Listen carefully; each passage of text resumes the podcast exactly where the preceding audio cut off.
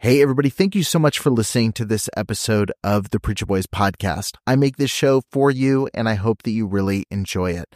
I have a lot of people that ask me how they can support the show financially, and you can do that by heading over to patreon.com slash preacherboys. You're going to get access to exclusive content, including early releases of episodes. I've got a couple episodes right now that have been released at least a month early over on Patreon. You've got access to things like unique merch, depending on what tier you join, and you get access to some behind the scenes content that I'm posting within the group. So head over to patreon.com slash preacherboys and become a member over there today.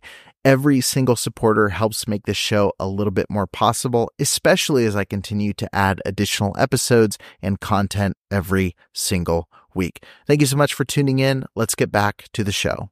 Hey, everybody, my name is Eric Skwarczynski. I'm the host of the Preacher Boys podcast. And on the show, while I do talk about physical and sexual abuse, I also talk about mental and spiritual abuse that happens within independent fundamental Baptist churches. But as always, what I'm about to go into today can apply to any organization, religious or not. I want to talk a little bit about unhealthy relationships and how to determine if you are in a healthy relationship or an unhealthy relationship. I'm not speaking strictly romantically. I do want to dive into the relationship you can have with clergy, with other members of your congregation, with coworkers, etc.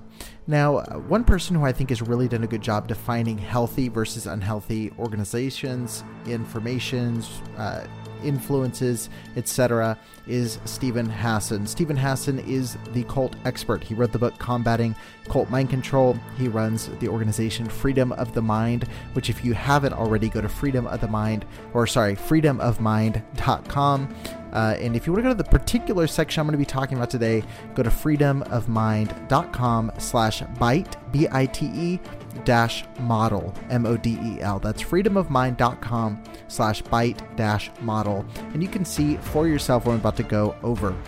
Now, uh, for those of you who don't know who uh, Steven Hassan is.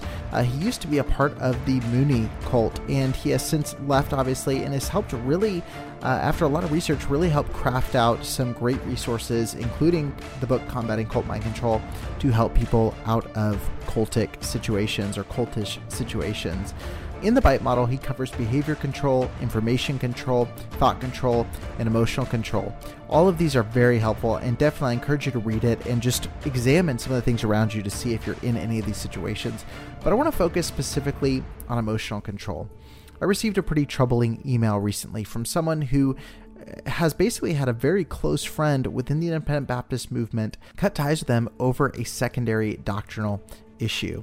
And this is someone who was expressing a ton of care, a ton of love, and really just showing a lot of interest in this person's life until they had a disagreement over this one thing. Now there's been a cutoff in communication, texts not being responded to, calls that were made almost daily have been cut off. And uh, I want to talk a little bit about this because one of the things that is a telltale sign of being part of a cultish and a negative uh, mind control group is emotional control, and it is doing things that make love conditional. Uh, a, a huge telltale sign of any unhealthy healthy relationship is when love is extremely conditional. So I want to go through some of the elements of emotional control that are listed in the bite model. Again, this is just a barely scratching the surface of everything that uh, Steven Hassan has put together, but I really think it's important. I think it might be helpful for you.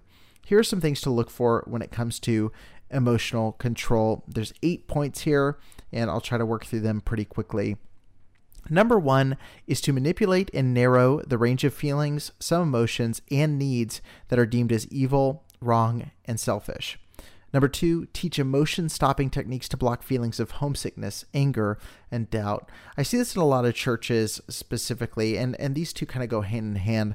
But I see a lot of times where, you know, when you start feeling depressed, uh, you'll see a lot of pastors that'll make statements like, well, you know, you just need to you just need to pray about it, or uh, stop relying on you know medication stop relying on this uh, you need to stop feeling those emotions if you're strong enough as a believer it's not going to bother you. And that's a very dangerous place to be. When you equivocate uh, righteousness with the idea of not feeling any kind of depression, uh, feeling any sadness, feeling any kind of anger, uh, you're really isolating the person and forcing them to work against the natural physiology of their body and their mind. Uh, number three, make the person feel that problems are always their own fault never the leaders or the group's fault. Uh, this is something specifically, uh, I don't know if they'd like me sharing their name, but someone that I know very closely and love dearly. Uh, one time expressed to one of the leaders in the church that I used to attend uh, back when I was a teenager, they expressed that they didn't want to go to a revival service because uh, they felt like they didn't really get anything out of the preaching from those types of services, from the uh, guest speakers that were coming. And uh, you know, the the youth pastor there just specifically laid out. Well, the Bible says that it's never wasted when the word of God is preached. It, it'll never return void. And quoted that verse in response, basically saying, if you're not getting anything from the service, that's on you. That's a hard issue that you have to address. And so, again, that's a sign of a very negative relationship. When you're making the person feel that the problems that they're expressing to you openly are a reflection of a problem with them. Now, of course, sometimes people do have issues that need to be addressed internally, but when it's every single issue that you have come up gets turned and made something that you need to deal with, or that is your fault and not the, the fault of maybe a leader not being a good expositor, or maybe the curriculum not being easy to understand, that's a problem. Number four, promote feelings of guilt or unworthiness, such as identity guilt, uh, not living up to your potential. Uh, I talk about this often with guests where uh, spiritual leaders will move the goalposts of holiness. So when you do reach some level on the mountain, they move the goalposts and say, oh, you're not quite there yet. You need to do this or add this ministry or do a little bit more here. Uh, your family's deficient. Uh, how many times do you see families get told, oh, because you're part of a broken home, you know, um, or because of, you know, one of your, you know, your spouse isn't saved, um, you're lesser, or, or things like that. Uh, your family's deficient. Your past is suspect. Uh, you know, not letting the past go. Like your affiliations are unwise. I heard this often. You know, uh, uh, you know, not to surround yourself with people. Uh, in the IFB movement, the Independent Fundamental Baptist movement, they actually teach the uh, different layers of separation, different degrees of separation. So you're supposed to separate not only from people who are harmful, but from people who affiliate with people who are harmful and from people who affiliate with people who might be harmful. And to, you know, and you start really cutting out anybody who's not the organization itself. The Karen people are devout Baptists to this day. They have been persecuted with the Myanmar government. They've gone into exile. They've gone over into Thailand trying to get away from the Burmese government. One group had heard of their plight, the refugees, and they went in to help donate food, clothing, money, whatever they needed. Their leader said, Who are you? Well, they were some Assembly of God outfit, and he said, Let me ask you about your Bible. Let me ask you about your doctrine. And when they didn't line up with the Bible and doctrine he believed and taught, he refused their money and their donations. They said, But your people are starving. He said, rather starve a Baptist than die a compromiser. And again, cutting off all of those other access points to your life is another sure sign that you're inside a cultish environment. Uh, next, your thoughts, feelings, actions are irrelevant or selfish. The idea that you can't make it to a service because you have to go to a child's baseball game. The idea that you can't serve in a ministry because you're exhausted from working a job at the night shift. It's it's always something that's inconveniencing the ministry and you need to adjust your life to better serve it. I had two young evangelists not all that long ago approach me separately brother perkins. And these two young evangelists asked neither knowing what the other had asked dr hamlin how do you have a full calendar and how do you preach everywhere uh, and how do you get books published? And uh, how, how, do you uh, get to be a, a, voice in our fundamental movement? Uh, how do you get to do that? Uh, and, I, and I simply said, because they had asked me, they said, now, I want that full calendar and I want those books published, and uh, I want to be a voice in the fundamental movement, uh, but, but I, I want to go to every piano recital, and I want to go to every baseball game and basketball game and uh, hockey game, and and I don't want to miss any birthdays, and don't want to miss any anniversaries, and and how can I how can I have a full calendar uh, like you have and still do all those other things? I simply said, you can't. Because there has to be in every man of God's ministry something he sacrifices that no one knows anything about. It is too sacred, it is too special to mention. There has to be that sacrifice of something to be used of God. Both of those young men, Dr. Thayer, both of them, are not on the revival road tonight.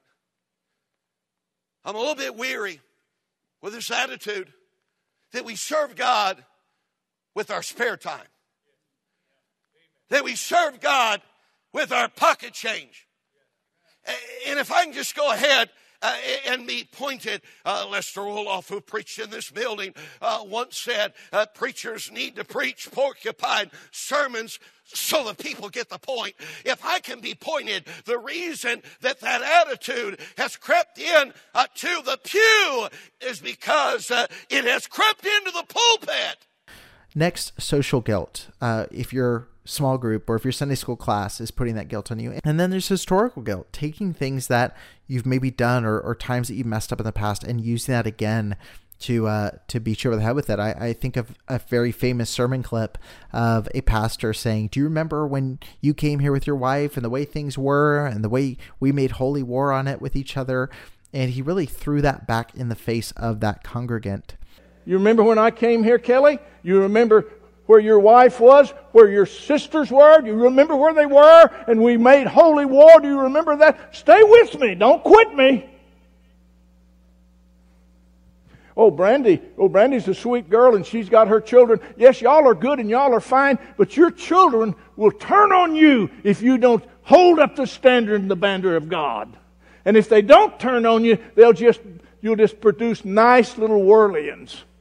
Next is to instill fear, such as fear of thinking independently. I remember very clearly being at a conference and sitting there as they laid out very specifically why we should not watch a documentary about our own movement because they said it's an attack from Satan. You don't need to watch it. It's filled with lies trying to hurt the church. So instead of letting us watch it and come to our own conclusion based on the facts laid out, we were told not to think about it, not to address it, and just sit under the preaching of that organization. Next, the outside world. Uh, this is one of the biggest things in independent Baptist churches that is hit on over and over again. Fear the world. Stay away from the world. Separate yourself from the world. I watched some of my church members on the parade route. They're sitting on the side. And the way they were dressed, I couldn't tell. There's no way anybody would have known they were church members here. You say, well, that's not important. If they can't tell you're a church member here, they dead sure can't tell you're a Christian there. Right. Amen.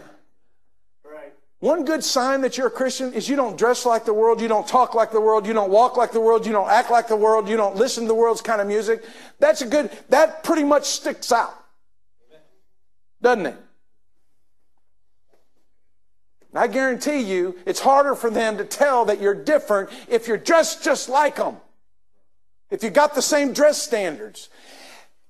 30 years ago, the men of the church would have been standing up, raising their Bible, saying, Glory to God. We got a preacher of the Word of God. He's willing to take a stand against the sin of this world. And today I sit in the church that I pastor, and I'm looking at people under conviction because they know they've gotten to a place in their life where they say, That's enough. That's not loving. That's not kind. And I'm here to tell you, friend, that is a lie.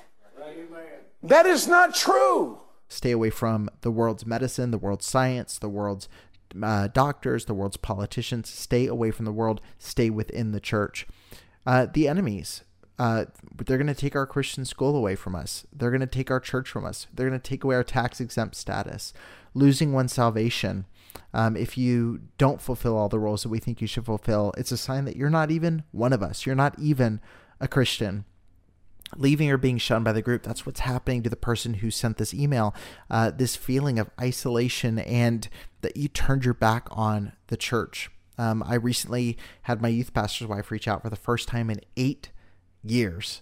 Uh, eight years just to tell me that I was bitter. Uh, this was someone who the family I was very close to. There was like a second set of parents for me. And when I started making moves that were against their will, I was completely cut off. Others' disapproval, historical guilt, we got into that a little bit. Number six is extremes of emotional highs and lows, love bombing and praise one moment, and then declaring you're a horrible sinner. Now, while there are, again, some things that may need to be addressed once in a while, uh, it's when you get to the situations where the pastor will shake your hand and say something nice to you and get in the pulpit and then speak directly to you or start going on a rampage about you specifically. Uh, again, going back to that one very famous sermon clip, you see that happen where a guy literally gets his face ripped off, and then the pastor goes up and says, Give me a hug, you know, and tries to flip it that way. And where have you been, Mr. Underwood? And I noticed on the calendar I'm supposed to marry y'all. What makes you think I'd marry you? You're one of the sorriest church members I have. You're not worth 15 cents. And you want me to marry you to her? And you want to marry him and he don't even know where he belongs and you don't even know where you belong. Now uh, let me tell y'all everybody here how much i love these kids. Do you know i love you sir? Stand up big boy. Do you know i love you? All right. All right give me a little love.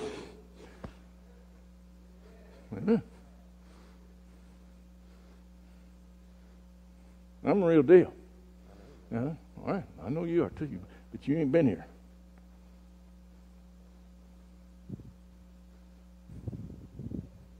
You can't get this in any other church in town.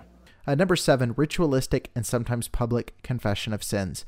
Again, there is a time and a place to let the congregation know about something that you've done that is affecting the body.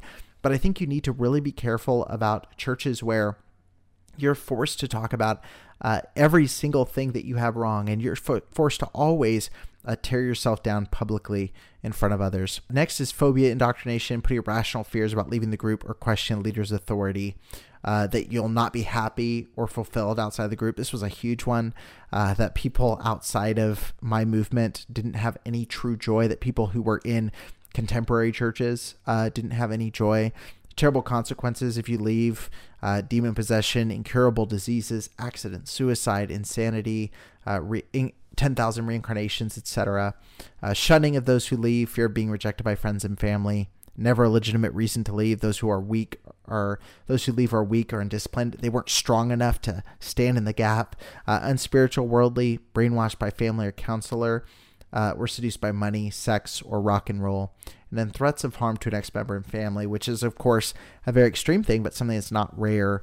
Uh, within certain cult groups, not so much within the IFB, but within other cultish groups. But um, yeah, I just wanted to read through these and I just want to let you know, like, I really hope you'll go to freedomofmind.com slash bite, B-I-T-E dash model and really read through all these because upon examination of certain relationships that you may think are healthy, you might start noticing some of these trends. And I want you to really, as we do this show, as we start kind of examining some things under this lens, I really hope that you'll start identifying some of the more toxic or harmful uh, attributes of some of the organizations and people and leaders you might be affiliating with.